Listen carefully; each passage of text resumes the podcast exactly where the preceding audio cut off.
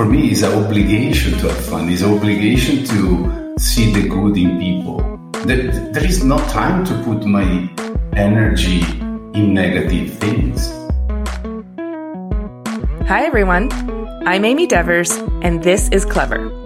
Today, I'm talking to Luca Nichetto. Luca is a multidisciplinary designer and art director working across a diverse array of projects, including furniture, lighting, spaces, textiles, products, brands, curated exhibits, and, well, anything that Luca finds interesting and pulled towards. Born in Venice, Italy, he grew up on the islands of Murano, steeped in the glassmaking traditions of the region and of his ancestors.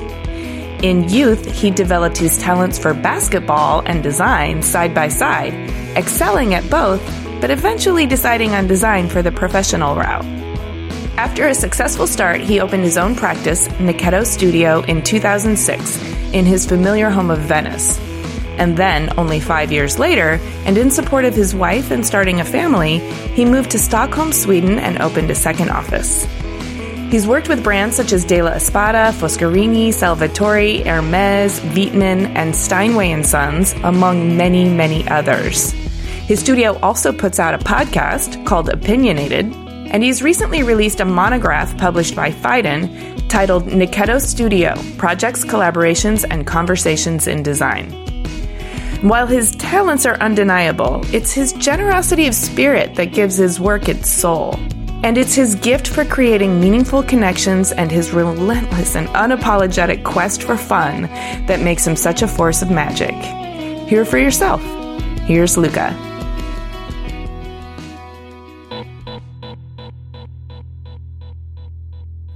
I'm Luca Nichetto. I love to say that I'm an Italian designer uh, because I'm really proud to come from Italy. I have two offices, one in Stockholm, where I am right now, and another one in Venice. I'm a designer and I'm designing things because I love that, and it's my way to think to build up communities. And I love communities.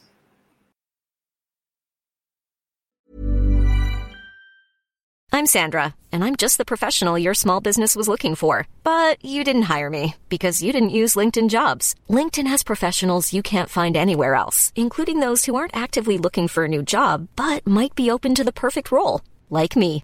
In a given month, over 70% of LinkedIn users don't visit other leading job sites. So if you're not looking on LinkedIn, you'll miss out on great candidates like Sandra. Start hiring professionals like a professional. Post your free job on linkedin.com/people today. Hey, it's Ryan Reynolds, and I'm here with Keith, co star of my upcoming film, If, only in theaters, May 17th. Do you want to tell people the big news?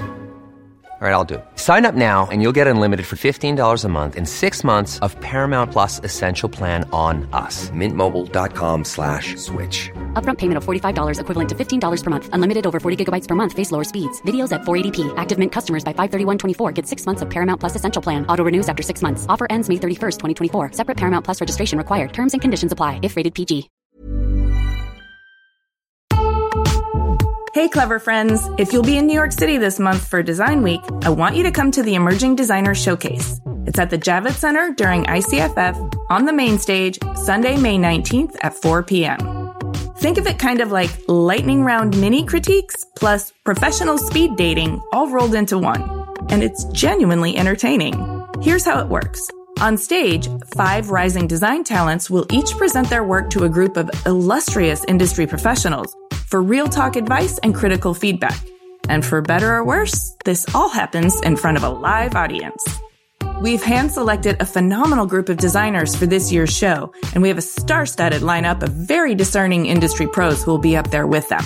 The Emerging Designer Showcase is presented with media partners Clever, that's us, and Design Milk, and with support from American Standard and Lumens. Again, that's Sunday, May 19th at 4 p.m. at ICFF at the Javits Center. You can register to attend for free at icff.com with our special promo code DAPMCLEVER. See you there.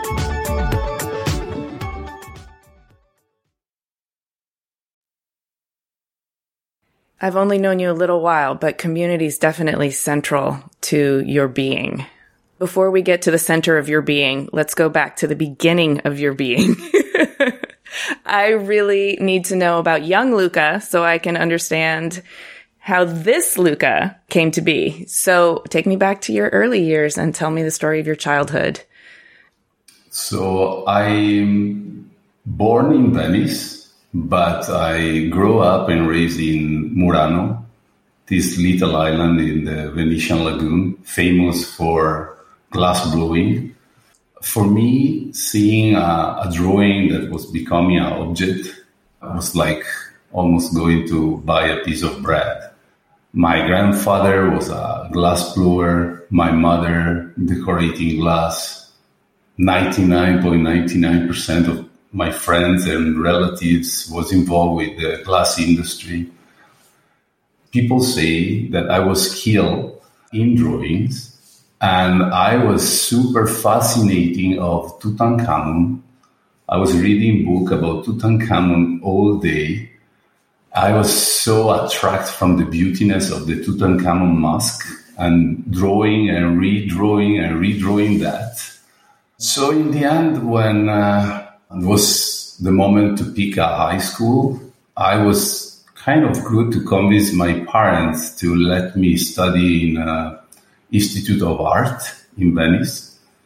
Institute of Art at that time was one of the oldest uh, high school in Italy that teach, um, let's say, to the student to understand different kind of craftsmanship. So it was a more more than a high, normal high school. It was a sort of professional high school to prepare you to go to work. A sort of craft vocational high school? Yes. Interesting. And there was different section. So you have courses or wherever. And then you have your specific uh, workshop based on the section that you pick. And the different sections was, I don't know, ceramics, jewelry, textile, and there was also glass. And of course, I picked glass. uh, during the summertime, uh, when the school was finished, with my classmates, we were doing like sort of ritual. We prepare a folder full of drawings, and each each of us with this folder, grabbing this folder, we were going around Murano, knocking the door of the different factory to sell these drawings to them, but not because we want to be designer. I have no idea that exists a job like that was just to make money, to have fun with my friend, to go, I don't know, to dance in disco or whatever. Okay, the entrepreneurial part of you is kicking in early. Uh, you knew you were good at drawing and you knew these factories made things from drawings. So you just went and knocked on the door and said, Who's in charge? Will you buy my drawing? Yes. Exactly and like that. What was their interest in buying your drawing? They liked it enough to turn it into a product? I mean, I'm talking about end of 80s, beginning of 90s. So Murano was in a kind of much better shape than now. They need somehow this kind of creativity and more thing they have, more they can be exclusive somehow. Plus, I'm part of generation that my parents really pushed me every summer since I was 12 to have a summer job, just to understand if you want something, you need to have the money to get that. And if you want money, you need to work. I did many different jobs, but this one was the easiest one for me so it was the one that uh, came from my passion for drawings without any clue in what I was doing. So I can't call that project was pure drawings. And that was a way to have fun, to be honest. It was a way to have some money in the pocket and going to Jesolo, that is a beach, uh, to dance with my friends. After the graduation at the high school, that was the moment to decide what to to do. I forgot to tell you that I was also a very good basketball player. Yeah, I was going to ask that if you didn't get there. Because I want to know the trajectory on when you earnestly began developing your talent for basketball and really investing in the culture of team sports and the orchestration that goes on on the court, I think is really interesting. So at what point did this start seeping into your consciousness and really influencing your thoughts and your physicality? I was always one of the tallest one uh, when I was a, a, kid, and my mother she don't like uh, soccer only because otherwise she need to wash too much my, my you know my uniform and stuff. So she rather but this is the truth. Uh, she rather preferred that i play basket that was a little bit more clean in that sense. I start to train myself on basket and later on i discovered that i was also quite good.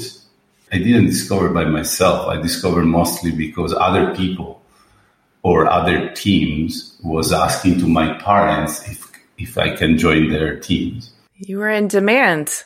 I, yeah, yeah. I was not. Um, I was not conscious about that at all. For me, it was just sport and fun with my with my teammates. And then uh, the major team of, uh, of Venice that was playing the, in the big league, uh, they somehow trade me and so from Murano, I moved to play with the young teams of uh, this, yeah, like a club. In this club, there was the best player of the Venice area. So I started to, you know, knowing other people, understanding what I was good to do, what I was bad to do, or what I can improve. Also, the training was in the beginning was two per weeks, then become three per weeks, then become five per weeks, then become six. So I was an entire week playing basketball.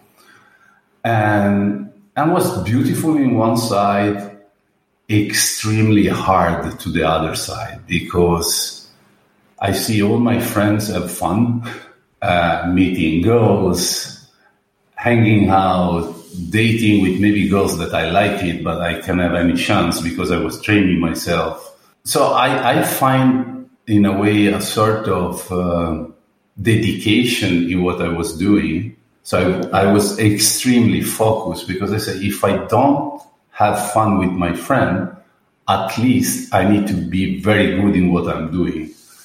You were aware of what you were sacrificing and you were channeling that energy. And that moment was also uh, the moment that I realized a sort of leadership roots that the teammates was gave to me, not because I was the best player, but they listen to me. When I protect them, they appreciate that. When I insult uh, another player of the other team, they, they, you know, they protect my, my back. So there was a sort of chemistry that you start to realize that is there. And then later, I'm talking when I was mostly a teenager, I was arriving almost to decide I want to be professional, and there was a chance to that, or I go in the direction of my skills, in my, let's say, what I want to do in terms of education because mm-hmm. I, I knew at that time that to do the two things together was impossible for me because because they required so much dedication. Exactly. And, and also for this mindset that i developed to be very focused in one thing that i want to do and i don't like to lose Then I understand seeing also with my teammates, I realized that I was good, but not enough good to be one of not only professional player, but one of the best professional player. So I say, if I can't be like that, let's try to be to the other side. And that was the moment that I start to check what kind of university, uh, where to go to study, I don't want to study architecture because for me it was super boring uh, and I visualize architecture not for the beautiness that you can do through architectural project, but mostly was not the output because I see only geometrical line and people drawing, you know, like in a CAD, a plan or a, and that was not really me. Yeah, it's very abstract for for a very long time. Few architects actually get to realize glorious buildings. Yeah, and then there was the art academy, but then I don't want to be an artist. I don't see myself as a painter or as a sculptor. And then I discovered that at University of Venice, they start a new program that was called Disegno Industriale, industrial design. So I start to read through the, the program, uh, the description of the program, and I said, it's not so bad. and it's also close from where I live. I can stay here, my friend is here. Let's give a shot to that. And the first six months was a trauma, a big trauma. I want to quit.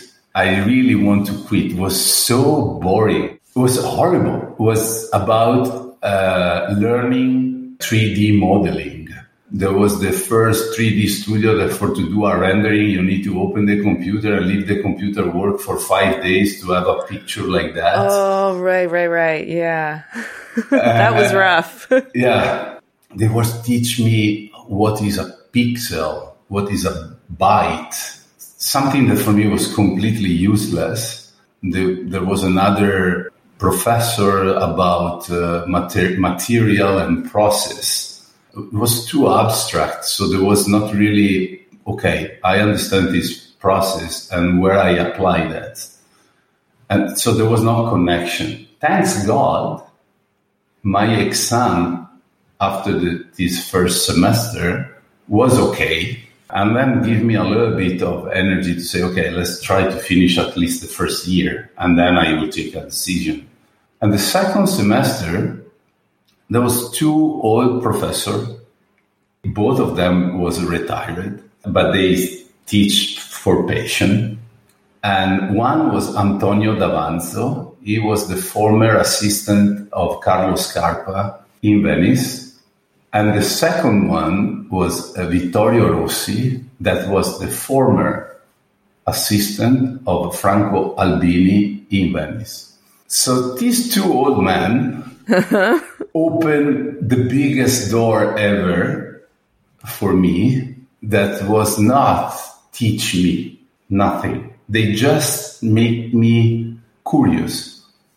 And that was the trigger that really pushed me to be focused in industrial design, to be curious. How did they help that? How did they encourage your curiosity? Antonio Davanzo was teach me uh, interior architecture. I was sketching all the time uh, for to do these uh, project. Uh, I was sketching the bricks and everything. And I remember that he was passing through the different, let's say, desk where we were drawing. And when he came to my desk, he stopped. He take a pencil that was on the, my desk and he hurt me so bad with this pencil in my head. and I look at him and I say, He just "What?" whapped you with the pencil, like right Yeah. up, upside your head. Yeah. Okay. And I look at him and say, oh, oh sorry, what, what, what is the reason? And he look at me and say, it's pretty clear that you are talented, but you are not checking, you are not reading books, you are not uh, checking how a section of a metal profile is done. Uh, you need to read this book. You need to go to visit this metal supplier that was the supplier of the Olivetti store of Carlos Scarpa in Venice. So he started to give me all a bunch of you know tips, and I said, "Oh, thank you, professor. Part of my my head, but the rest is fine now." This kind of attention, also kind of a rude one, but when someone is rude with you, sometimes because he really care of you. And so give me really, uh, so I start to, I went to the metal supplier, was an old man called Zanon that showed me all the profile, how he was welding, etc., etc. I love that you remember his name. yeah, I, I, I learned so much from these people, much more than what I learned at university, to be honest. And so this was the, the first situation that really pushed me to, to be curious. uh, Vittorio Rossi was more theoretical in a way, more human centered. So it was everything was very humanistic. Was not in doing things, but was more thinking about who we are as, as a human being.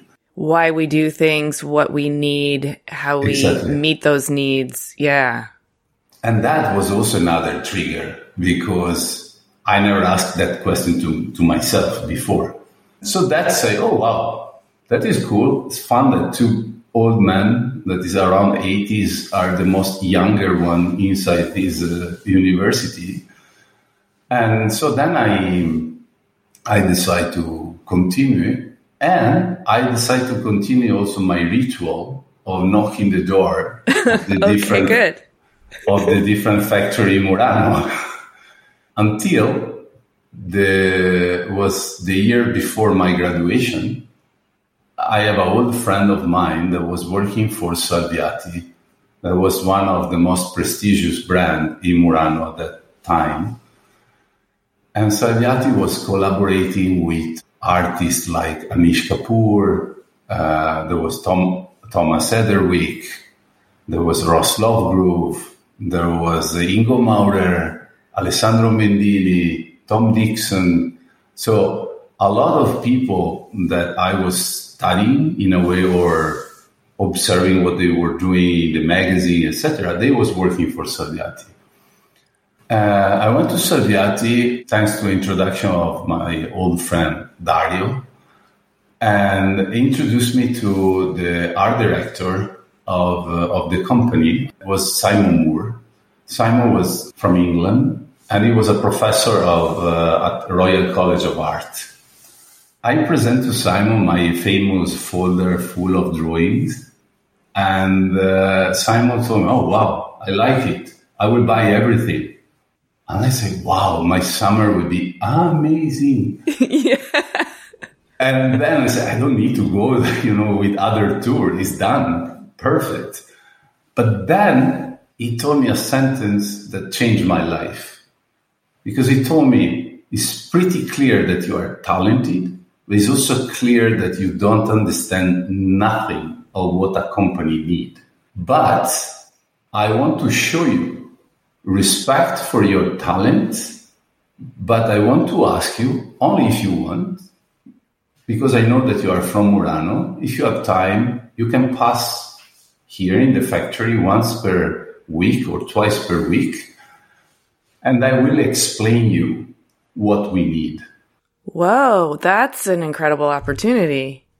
Yeah, so my first reaction was, who is this crazy guy that spend money and then you want, you want to also teach me how to do things? Say, okay, that is cool. Let's try. So I start to every week visiting the factory and I met all these guys that I mentioned before. First one was Ross Lovegrove. Then I met Ingo Maurer, uh, Tom Dixon, Anish Kapoor. And it was amazing because it was amazing. There was like hero for me, physically there. All of them was so nice with me, all of them. I was asking immediately advice. I remember to Ross, I was asking, Ross, listen, but if I want to work for Issey Miyake, what I need to do? And he was looking at me and said, "Are you crazy? Uh, maybe you can start with another company, or you know." And but all of them was so nice, and what for me was incredible was also to have the chance as a young student designer, wherever I was, to observe the different personalities and the different output and how they present themselves when they present ideas. So there was people presenting sketches, people presenting beautiful rendering, other technical drawings, other just talking, other just sketching on the floor. So it was interesting for me to see this uh, incredible, you know, variety of output. So I continued this my let's call I call it my PhD Six months before to finish my uh, study at college, finally I had, I had the chance to receive the first brief from Simon, where he was asking me to use an ancient technique uh, that was creating bubble inside the glass and to d- design a new collection of bases. So I designed this guy, this guy.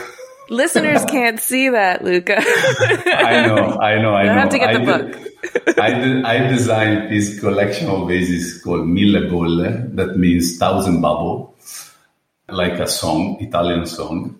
And this collection became quickly the bestseller of the company. That was the moment where, for the first time, I hear about royalties and contract.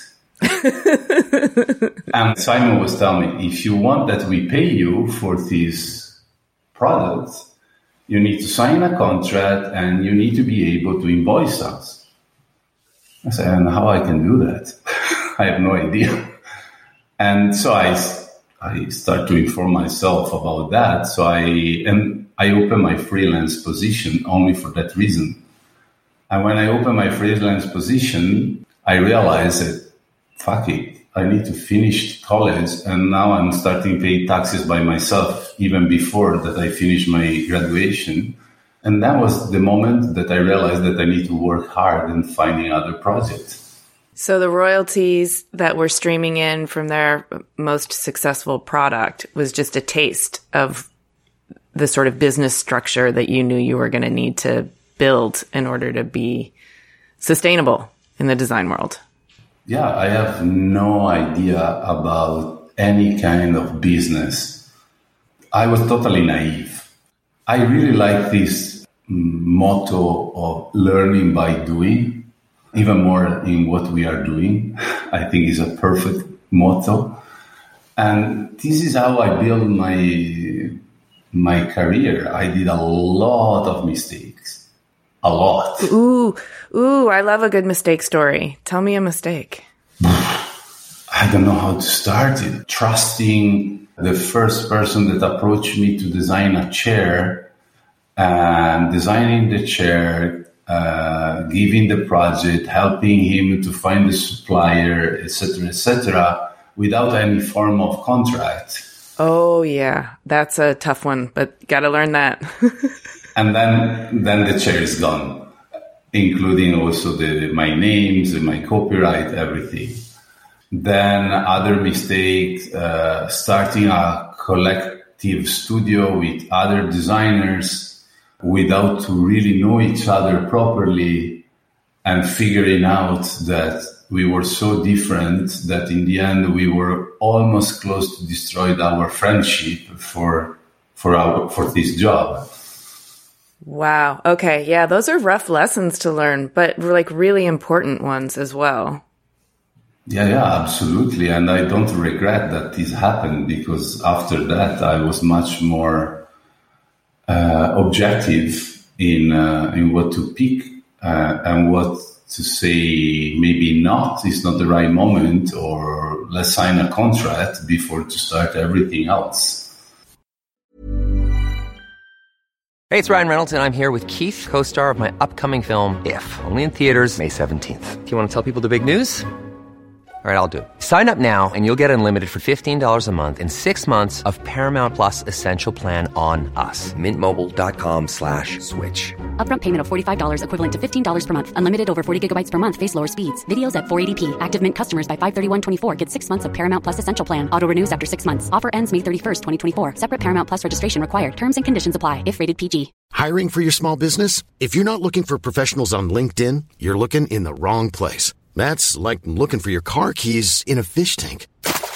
LinkedIn helps you hire professionals you can't find anywhere else, even those who aren't actively searching for a new job but might be open to the perfect role. In a given month, over 70% of LinkedIn users don't even visit other leading job sites. So start looking in the right place. With LinkedIn, you can hire professionals like a professional. Post your free job on linkedin.com slash people today.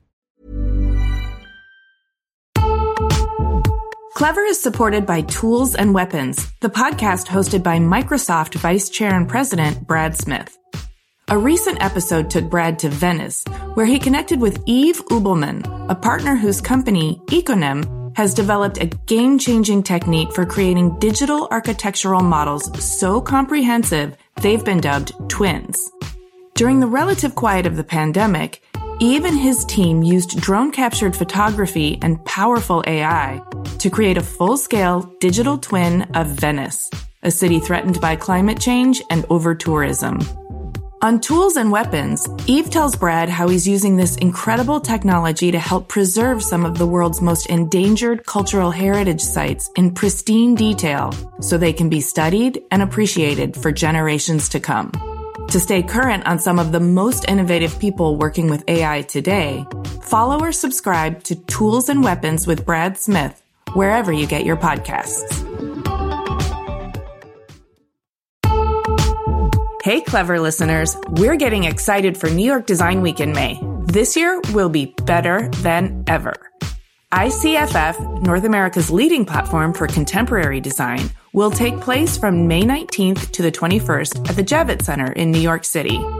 I'll be there, and I'm excited to let you know how Clever is collaborating with ICFF for Launchpad at Wanted, formerly known as Wanted Design Manhattan, and the Emerging Designers Showcase. Launchpad is an international platform for emerging designers that introduces new concepts and showcases prototypes of furniture, home accessories, and lighting. It is the best place for manufacturers to meet new designers, discover fresh ideas, and potential products to develop. The best of Launchpad winners will be selected by a jury of renowned industry professionals, led by yours truly and they will go on to be featured in another edition of the popular Emerging Designers Showcase. I'll be leading the Emerging Designers Showcase live on the Talks main stage, where the five Launchpad finalists will have a chance to present their projects to our esteemed panel of professionals. It's always a really good time. So mark your calendars for Sunday, May 19th at 4 p.m. Both Launchpad and the Emerging Designer Showcase are presented with media partners Clever, that's us, and Design Milk, and with support from American Standard and Lumens. Visit ICFF.com to learn more and register to attend. Those are the letters ICFF.com. Come by and say hi. I would love to see you there. Support for Clever comes from Wix Studio. Instead of reading you another, let's be honest, boring ad script, Wix Studio just sent me this wild looking Alice in Wonderland themed website to scroll through and tell you about. So, whoa. This is not the web I'm used to. There's something called mouse parallax, which makes it feel like you can go deeper into the screen. And as I scroll down, it's like I'm falling down the rabbit hole and things are moving in depth and perspective. Even my cursor has morphed into a glowing little orb. There are all these no code animations that make this place feel organic and alive. And Alice is wearing some pretty cool shoes, by the way. Okay, I know I'm mixing up my narratives now, but we are definitely not in Kansas anymore. Your turn to go down the rabbit hole. Build your next web project on Wix Studio, the platform for agencies and enterprises.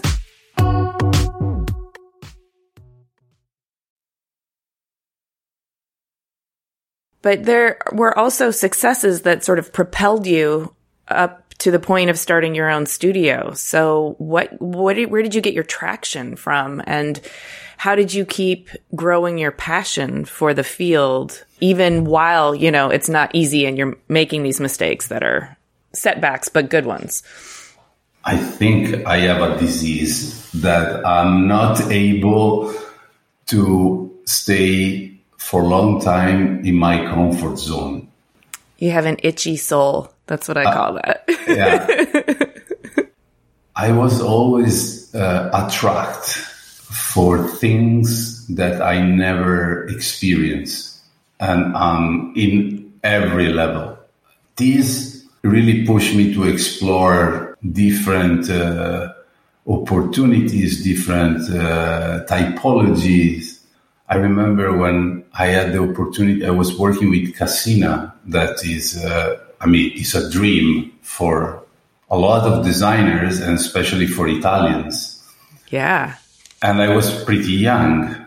But at the same year that I started to work with them, there was a Chinese startup that approached me. It was 2012. That was a young, uh, let's say, distributor in China that asked me to design their building, their showroom.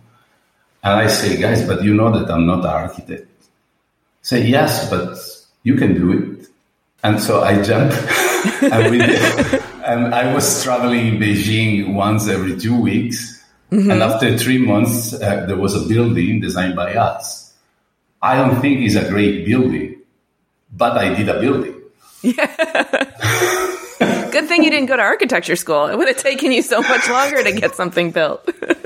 so I don't know. I think there, there is at the end a lot of gut feeling, right? So you need to trust your instinct, and sometimes it's good, sometimes it's bad, but at least you trust yourself. And then it's so fun, mm, you know, because this push you in direction that is not just collecting names in a portfolio or cool collaboration or whatever, but it's really like. Uh, having the opportunity to work for big brand or very interesting brand or with brand that nobody knows or doing fashion, doing architecture, working in Botswana. So I don't judge what I'm doing through a single product. I like to see the, the whole package. the aerial view, the macro. This is my project it's not the single one, but it's the entire thing. So this is my universe, let's say. You know, I think a lot of people take a lot longer to get to that point to recognize that they are actually the architects of their own lives, creating this universe of interesting projects of of people you like to work with, of adventurous, you know, deals and and design challenges to get involved in does require a kind of improvisational, instinctual speed of decision making, of understanding. Do you think any of that came from basketball? No, I think it's coming mostly from um, the glass industry because um, glass is a beautiful material, is magic, but it's kind, it's liquid. So it's a sort of honey that crystallizes through the touch of the, the people. You need to create a relationship with the glass blower that is in the front of thousand degrees in, in, in, and you need to be able to transfer to this person what is your idea accepting the compromise because will never be exactly what you want but will be very close. And even more, you need to have a process of decision making so quick because in one second, if you don't say stop, the shape is different. Yeah, it's very time sensitive. For sure. So I think this kind of lesson is probably connect to, to what we were talking before but it's not only that. I need to tell you one thing that not, not many people knows. I was coming in New York many times for different clients, and uh, once I was with one one of my clients, and he was telling me that he was working with a life coach, and I say a life coach, so means uh, uh, someone that is doing a sort of therapy or session with you to help you. Say yeah, kind of. It's a person that will help you, you know, to be more focused in a moment that you need to deal with many situations. So that is interesting that a professional person, manager, was working with a life coach to help him to deal with business problem, etc. So I come back in Europe and I was start to thinking, I have a counter that is a consultant I have a lawyer that is a consultant. I have a PR that sometimes is a consultant. Maybe I need a consultant also for this. It's nothing bad. I call this friend of mine and say, Can you give me the name Her name is Ozzy. She's based in New York. And I started to work with her three years and a half ago, approximately. And she really, really helped me. Wow. How so? I mean, she was so good to bring my frustration with my team, with my client. I was going the route that now, if I'm looking that, I would say, but why I was so crazy? I was crazy because I was in, in a washing machine. I was not able to thinking in circles and yeah. So she was so good in say, Luca, uh, you are good. It's nothing bad. You just need to think about that it's not always responsibility of other people. Depends also how you, rela- you, you create a relation with other people, how you ask things, how you feel things, how you cut maybe some relation, how you negotiate. So we start to work in different methods. First with my internal team, after how I can deal with the client, and of course also with my private life because it's connected. Yeah, it's all intertwined. And of course, anything you learn about relating to others in your studio, of course, applies to relating to others at home in your most intimate relationships. And this helped me a lot, especially during COVID. And because she really told me, I said, now is your time said, for what? For to do what? and she said, yeah, you were complaining that you were always traveling, that you don't have time to drawing anymore, etc. Now is your time. And then you say, fuck, you're right. It's my time. Finally, I can go back and doing what I love most. In fact, the two years of COVID for me was probably the two best year in terms of creativity. Oh, I'm so happy to hear that. Yeah. I was somehow curating or healing myself through the trauma that was outside to creating things. That makes a lot of sense. So I was happy. I was, uh, I have my schedule, I have my team sync. Uh, um, of course, in the beginning, I was worried uh, about uh, the economical situation. I can deal with that, that, and that. But when I figured out that I can survive at least two years with the saving that I had. Then I say, if in two years I'm not able to figuring out the situation, is correct that I'm going bankruptcy. you just accept it. it's sort of like, well, if you let the glass cool too fast or drop it, it's going to shatter. yeah, Ozzy was my my star in a way, and so uh, a lot of good things that we were able to do uh, recently is for sure thanks also to to to her. I'm really happy that you told this story because I think there is a misconception out there about how we need to do things ourselves. I mean, we're starting, I think, to understand mental health a little bit better and and give that more space in the public dialogue. I think it's impossible and stupid for us to think that you could go to design school and learn to be a designer, but not learn about the design business, which is something you had to figure out on your own, not learn how to be necessarily a manager, run a studio, have all these relationships, keep all of these projects and, and balls in the air, um, and know how to do that perfectly. Like we, we do need training in that regard. And you telling this story also probably alleviates like I feel a collective sigh of relief around the world of people listening and realizing, ah, I just need help. It's not that I'm supposed to know how to do all of this or that I'm supposed to be good at every aspect of all of this. I just need help. First, I agree 300% with you.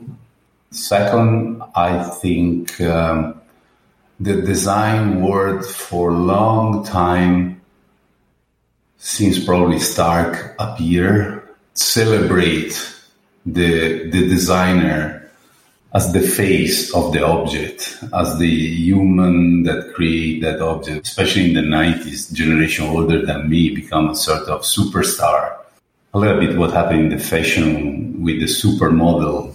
The truth is that push, in my opinion, each of us to be very isolated, to think only about our little, let's say, kingdom, drive by how many publication we have, how much successful you are, successful that I don't understand, by the way, from who is coming saying if you are successful or not, without to consider that you can be that kind of person in a community that appreciates what you are doing. And this community is the one that support you or not. And right now, I think is the moment to support each other because that era is gone. Hallelujah. Amen. Preach. I think that without a kind of collective discourse that is centered in, of course, celebrating each other, but also holding each other accountable. Um, not only do we strengthen our community and our connective tissues, but we also elevate the field and the craft and its power to actually be a healing agent in society as opposed to an extractive agent. It can be generative and healing if we place a lot of the power in this equitable exchange of intellect, emotion, creative labor, and discourse. I agree with you. I think is absolutely what we need to do. But there's still a bit too much hypocrisy. Well, that's part of the holding each other accountable, right? yeah. We need action. We need to be accessible to to people. And what when I'm saying that is um, uh, there is no problem for me to invite friends of mine to work with my client. Also, if I'm not the art director, and we are different. We are different people. We are doing different things, and I rather prefer that I have a friend working with the same client than to have an enemy, for example we need to talk much more open about many things. Uh, how that client treat you, how much they pay you, just you know to to to, to be to balance the thing. To, to uh, if you keep these secrets, then there is no negotiation that will allow us, especially the young generation, to step up to really being able to live with this profession agreed. If we sort of protect that information, which is culturally we've been sort of programmed to do, we also keep ourselves in a position of less power than if we share that information, if we, if we help to actively engage in the distribution of resources, including that kind of information. And as you are so generous, your clients actually connecting your clients to other designers that you have already vetted for their integrity and their talent and, you know, their ability to deliver. But then it's a karma in a way, because when you are doing that, at the end of the day, in one year, in three years, in five years, this is coming back to you. Uh, maybe not with a new client, but maybe with uh, something else. And, and think about also if we are thinking more into the business side. Now we are small studio because most of the designer are, let's say, small studios. I have a studio in Stockholm and one in Venice. We are eight, nine people. Most of my client, of course, uh, is around Europe, and then of course I have a client in the States, in Asia, etc. But if I'm partnering with other studio in Asia or other studio in the States. Would be also more sustainable because I don't need to travel. oh, yeah. yeah, good point. but not only for the sustainability point of view, but it can be very interesting, no? Create, I mean, SANAA, Sejima, it is an association of different studios of architecture that when they need to do bigger project, they work together. When they need to do smaller project, they work separately. See, think about this in a bigger scale in terms of design uh, studios, friends, people that sharing things. I mean, you, you can have an impact in the world. Yes, you can have much bigger impact. 100%. I don't know if this will never happen, but I like to think that I'm at least to try to create this kind of connection. Then let's see what happens. But I, I really enjoy connecting people. As I was researching you and, and looking into the way you work, it seems to me that that connecting of dots of people, of capabilities, of various aspects of the whole project, but mostly the relationships, that connecting is kind of your specialty. I love people. I mean, well, that's good. Uh, on a sort of level, and I'm glad to, to be considering that level, we are all equal talented. So if you are able to recognize the talent, the talent is always different from your talent. As I say, we are different people. One plus one is not equal two, but is equal three. So if this, you work with this idea and you connect it, the result will be always more amazing than what you can do alone. It's the power of compound interest. Probably this I learned playing basketball. Everyone have a different rule, and, and when you put this, you can't have a team with only stars. Well, and the assists and the rebounds are just as important as the baskets. Yeah. Yeah. And also the guy that is sitting the bench for 39.8 uh, minutes, he played 20 seconds. That 20 second can be the most important 20 second of the game it's just so fascinating for me to see what can happen connecting people. Uh, it's like a physical brainstorming, no? Because thinking the thing is taking shape, is creating an object, is creating a scenography, is creating an installation. Is uh, by the way, when you have a studio with people in the studio, uh, it's not only my job it is also the work of the other people in my studio that somehow influence myself. Of course, yeah. All those perspectives. People from different culture. Uh, I see things in a way, but uh, a person from the States see in a different way, or a person from Asia or China in another way. And you need to train yourself not in judging, no, that is right or that is wrong, but just say, okay, there is different angle and appreciate that different angle. So I think at the end of the day, you will be a better person, not a better designer, but a better person.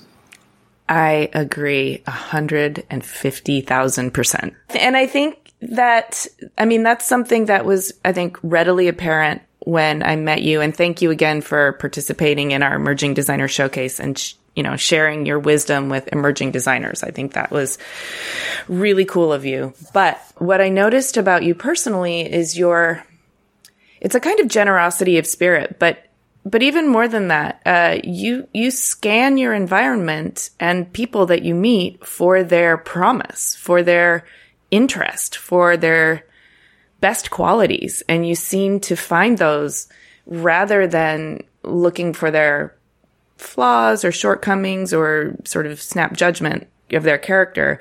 And in doing so, I think you also see the world around you in a much sort of more richer, technicolor, vibrant way because you're appreciating the humanity of everyone. Yes and no. Oh, okay. What's the no? The no is I also sometimes jump into the judging people from maybe a designer, maybe for something that I don't like, or mm-hmm. uh, journalists because ask me very boring question, or people that maybe just uh, use a tone of voice that I don't like. But immediately after this feeling of disliking, I try to look say, okay, fine, let's look what I like.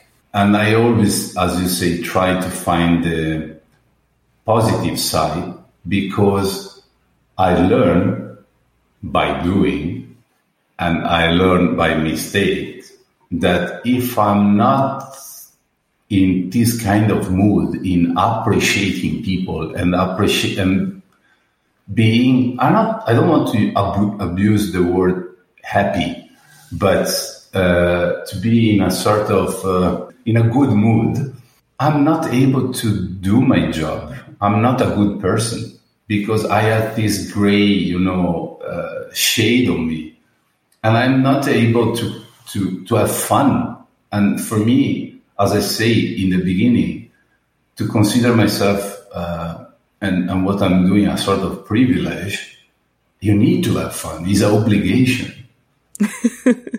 For me, it's an obligation to have fun. It's an obligation to see the good in people. There, there is no time to put my energy in negative things. It is an energy drain. It's destroying you. Even when we're on a budget, we still deserve nice things. Quince is a place to scoop up stunning high-end goods for 50 to 80% less than similar brands. They have buttery soft cashmere sweaters starting at $50, luxurious Italian leather bags, and so much more. Plus, Quince only works with factories that use safe, ethical, and responsible manufacturing. Get the high-end goods you'll love without the high price tag with Quince. Go to quince.com slash style for free shipping and 365-day returns.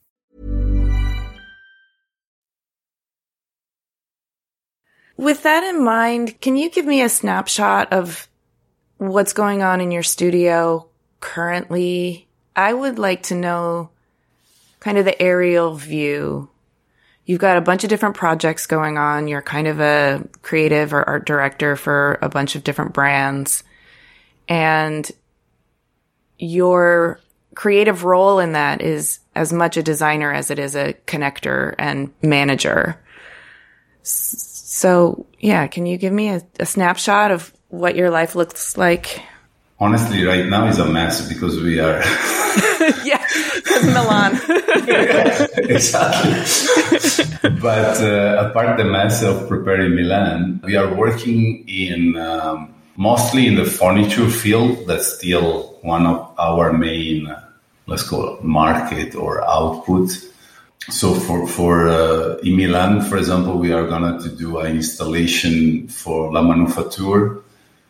That is a French brand that I'm art directing inside the Museum Poldi Pezzoli. Then we are doing one of my favorite projects because it's connecting dots. Yeah, an, installation with uh, a brand that is called Vitale Barberis Canonico is the oldest producer in the world of wool textile for high-end tailor shop and fashion brand. We are creating a fantastic world that is sort of gentleman club where there is nine anthropomorphic lamps that still symbolize hypothetical characters that are going to this gentleman club, like a detective or a teacher or a musician or the businessman. And these lamps are dressed using the textile of the brand with their clothes, their dress to represent the character of that mm. specific Ooh, so you're not afraid of character and story, that's for sure. No, I like to do storytelling projects.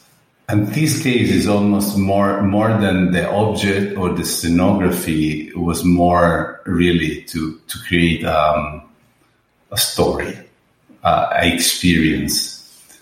And then, yeah, then we have uh, the booth for uh, Wittmann and bunch of product for Wittmann that is another uh, is about Austrian brand that we are art directing.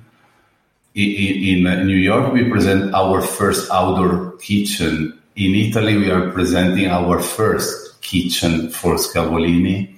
And then we have sofas, chair. Ah, that is also nice. Another project that is cool is um, a chess set that is called Flirt. So is uh, assembling different typology of product, like a chair, a table, a chess set, and a lamps. You create a bubble. You create a, environment almost, just putting this object together. A world of sorts. Yeah, and um, and we did that for Salvatori.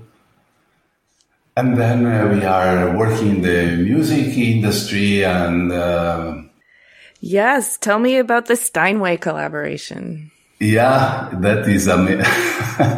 we are going to launch uh, a piano with uh, a limited edition piano with Steinway and Sons in uh, during the fall, and the Steinway collaboration born uh, in a funny way. because I landed in New York, I take a picture and I post in my Instagram with, uh, let's say it was Good Morning New York or something like that. And then I take a cab to, to, to go to uh, Mark Thorpe and Claire place. And I was bored in the cab uh, with the traffic and checking everything that I can in my phone. And I checked LinkedIn and I saw a message from uh, Robert Polan, that was the vice president of custom piano of and Sons, that was asked me for a appointment or a cafe because mm-hmm. he saw my post in Instagram.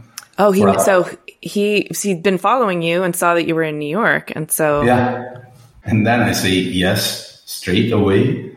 The day after I met him, and I asked about how you why you text me how was the and he, he told me that he was scouting for a while uh, some design potential designer for Steinway and my names pop ups different times from different person in his radar and when he started to follow me the day after I was in New York oh so it was a, wow kismet yeah yeah so it was pure coincidence he asked me if I want to try, and there was no commitment. And I say, this is one lifetime project. Of course, I will try. And I try. He liked it, and then there was uh, uh, some correction to do. Uh, so there was a little bit of up and down in the beginning. He really liked my way also that we were talking of connecting people and suggesting working with this one. So in the end, he asked me also to be a sort of consultant as a, as a sort of creative director consultant for, for the custom piano. And so right now, uh, part of the piano, I'm also doing this consultancy and Rob become also friend. Yeah. And I read something in your book where you said something along the lines that the friendship is the engine that powers the work. And I thought that was really beautiful because it speaks to the nature of when you're when you're truly invested in somebody else, you want to be your best and do your best work with them and for them. And it also empowers the work with a kind of joy of community I don't know, it just really resonated with me when I read that because it really did feel to me like you're not just a client or designer. You are kind of making this large family around the world. That's beautiful. Oh, thank you. I work with people that I was not able to build a relationship. Yeah. And the result was always a shit. But maybe it's because of me. I can't work with someone that I don't feel trustness and, and a, a, relation that we are building something together. We are partner in crime. We have also fun together. And when there is bad moment, we will help each other. When there is the good moment, we celebrate together. And for me, for example, when I was in New York a couple of weeks ago, and I had the chance to see the, the, the prototype, the piano for the first time. Ooh, how exciting. Yes. for me, one of the most beautiful things was going in a bar in Brooklyn with the team of Rob and my team and singing in a karaoke. That for me is exactly how also the guys in my studio build a relationship with the guys in Steinway. And that is amazing. It's even more amazing than the piano himself because the piano is a result of this, not the other way around. So, quick backstory question. Like, do you believe your work with Rosie also helped for you to build this friendship with Rob? Was Rob to introduce me to Ozzy? Isn't that amazing? Okay. Your friendship is also based on this mutual desire to be the best people you can be. And so, of course, there's going to be some respect there if you can see, you know, the other person working on overcoming, you know, their challenges or shortcomings.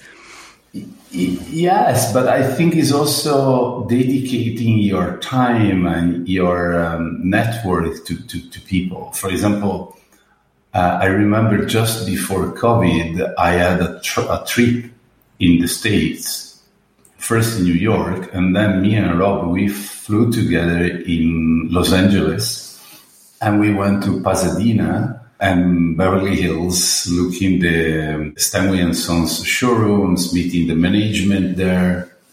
And then uh, there was a party in Hollywood, Casa Perfect. I received the invitation, and so I say to Rob, "Come with me."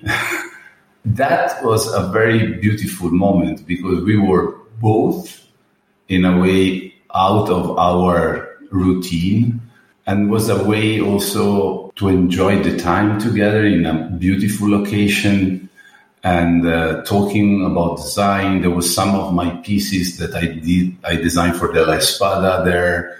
So I was showing to him this. There was our common friend Maggie that was there. And yes, I didn't know. Maggie! Shout out to Maggie. it was beautiful. And, and I think in the end, relationship and uh, in, in our job, you build also through this kind of situation, not only when you are working something. So you were not just working on something, you are actually experiencing life together. Yes. I try to do all the time, to be honest. not some people are just have their head in the sand. I mean, experiencing life is sort of way too general because, of course, that's what we're all doing every day. But when you are in this relationship that's a professional one and you get a chance to mix it up in a way that exposes you know other sides of your worlds to each other i do think it helps to facilitate the the deepening of the mutual intimacy. Yes but it's also could be also a very fragile moment because you are open. Vulnerable they are very vulnerable. And you need to learn to stay open because it's very easy to put uh, armature after that you or someone hurt you a couple of times.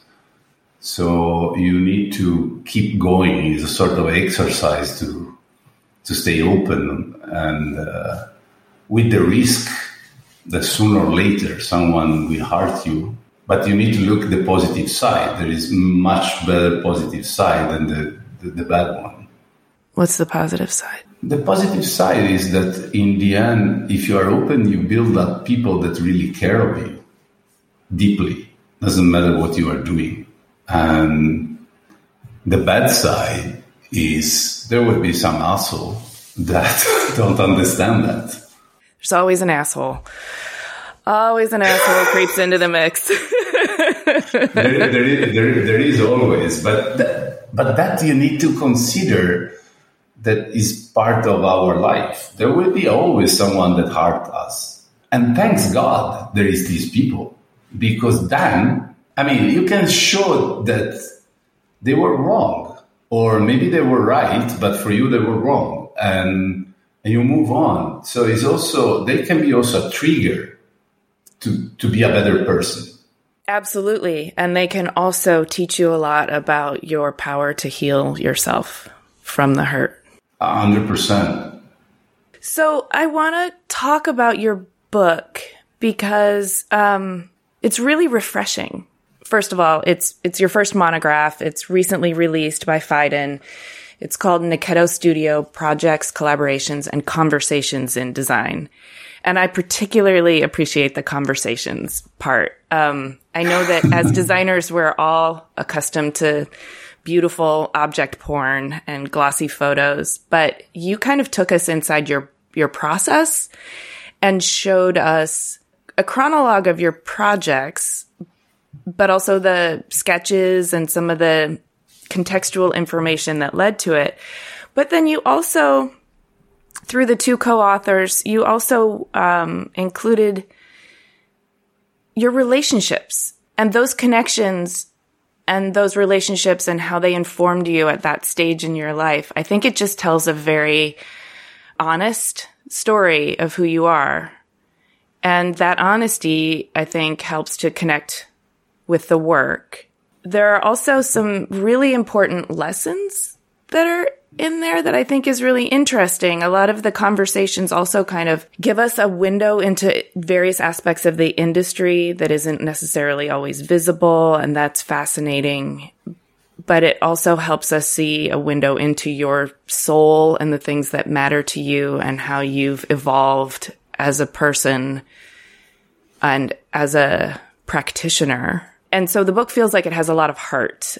I, I found myself skipping past the pictures and getting right into the text, which is kind of the opposite for most design books.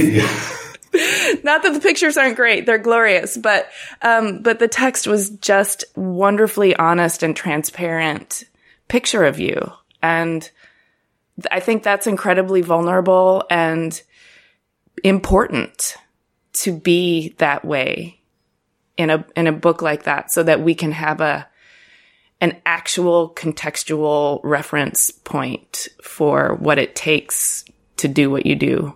I appreciate that you catch that side because it's really what I want to achieve with, with, with this book. It's built as a diary. Is a is a you know like uh, when you are a teenager that you are collecting the picture of your heroes or wherever and you put in your diaries but through my project. And I want to show also the dirty side of, of, uh, of design practice because a lot of time people are talking about uh, us as a brand. I'm not a brand. Nor are you a machine. Yeah, no, sometimes they talk about labor as machines too, and that really sort of irritates me because creative labor is is not mechanized. No, and you can be a brand being yourself. And I think it's the easiest way, for me at least. There is other colleagues of mine that are fantastic. They build up a sort of character of themselves that is the public face of them, and then privately they're another person. I don't know how to do that. I will suffer of double personality, I think, in doing it. So I'm not able to do that kind of exercise. So I say, doing this book, I want really to give a sort of contest of the moment when I was operating and the moment that I was doing a sort of product or project and the people that helped me to do that. Because without them, I would never be able to do that. Also, talking about a sort of topics was I hope that a young designer or someone that is looking this beautiful world of design because it's amazing can be inspired by some adventure of myself and thinking say oh shit you can do this also in a different way. You can have your own path. You don't need to be that city or that other one. So do your things and be yourself. The book is really born and develop as a project. So I just prepare the ingredient and then I give the ingredient to Max Fraser and Francesca Picchi uh, that are friends. And, and then Henrik Nygren, that is the graphic designer. So we work together, mm-hmm. but I don't want to be you know, the the designer that is doing the book by himself, so he's treating the book as a catalog of the macho performance that he had. So I say, guys, this is what I did. Now you need to judge me and picking what for you is good. And I will be totally fine with that because this is what I want. I mean, in many ways, that's a more accurate assessment, is how you're perceived by the outside world than how you see yourself. I mean, exactly. So otherwise, why I need to do a book where I'm talking with myself? yeah, that sounds to me that sounds so boring. Not you talking to yourself, but like if I had to just create something by talking to myself, I would just really. Yeah. Uh, well, just just a couple of hours ago, I was checking the press release that we need to add to our newsletter, and I was bored to read about myself. so I don't know. Maybe it sounds very I would say hypocrite what I'm saying, but I'm bored about that. I would love to have someone that came a couple of days in my studio and describe what I did uh, without that I need to say nothing, because then in the end is what the normal people will understand. Yes, that's very self aware of you. I mean, you have exciting projects coming out. You're studio feels like it's thriving and healthy. Are you still working with Rosie? Yeah. That part of your life is on track. What would you want more of? What what are you hoping for? Where would you point yourself for the future? I think next step would be probably doing something that for a long time I did for the others. And probably I would do more exploring fields that I never explored before. These I will keep going for sure. And then probably I would love one day to do a, a little brand, a little company, but not with the goal to become another Moooi or with as Marcel did or another Tom Dix. Not not not with that goal.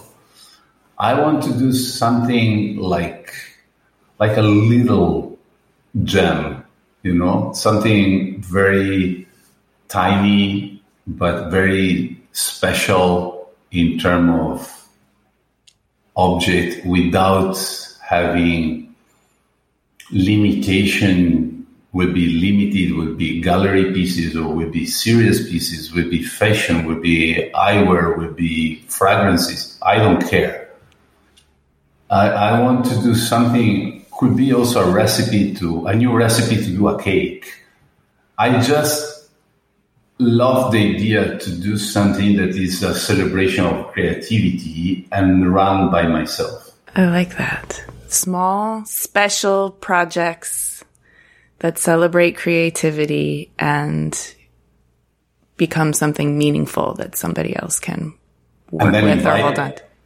And then invite all my friends, including you. oh, I'm in. I'm in. I'm already thinking about what Good. I'm going to contribute. Yeah. Good. Luca, you are a force of magic. Thank you for sh- for sharing your story and your generosity of spirit with me. I really, really appreciate it. Well, thank you, Amy. It was super nice to talking with you, and I really hope to see you soon. Thanks for listening. To see images of Luca, his teenage basketball team, his work, and learn more about him, read our show post on our website. Click the link in the details of this episode on your podcast app or go to cleverpodcast.com. There, you can also sign up for our newsletter. If you haven't already, please subscribe to Clever on Overcast, Stitcher, Spotify, Apple Podcasts, or wherever you get your podcasts. And if you like what we're doing, please consider supporting us by rating our show, writing a review, or chatting us up on social. On Twitter, Instagram, and Facebook, you can find us at Clever Podcast. You can find me at Amy Devers. Clever is hosted and produced by me, Amy Devers, with editing by Rich Stroffolino, production assistance from Ilana Nevins and Anushka Stefan, and music by L1011.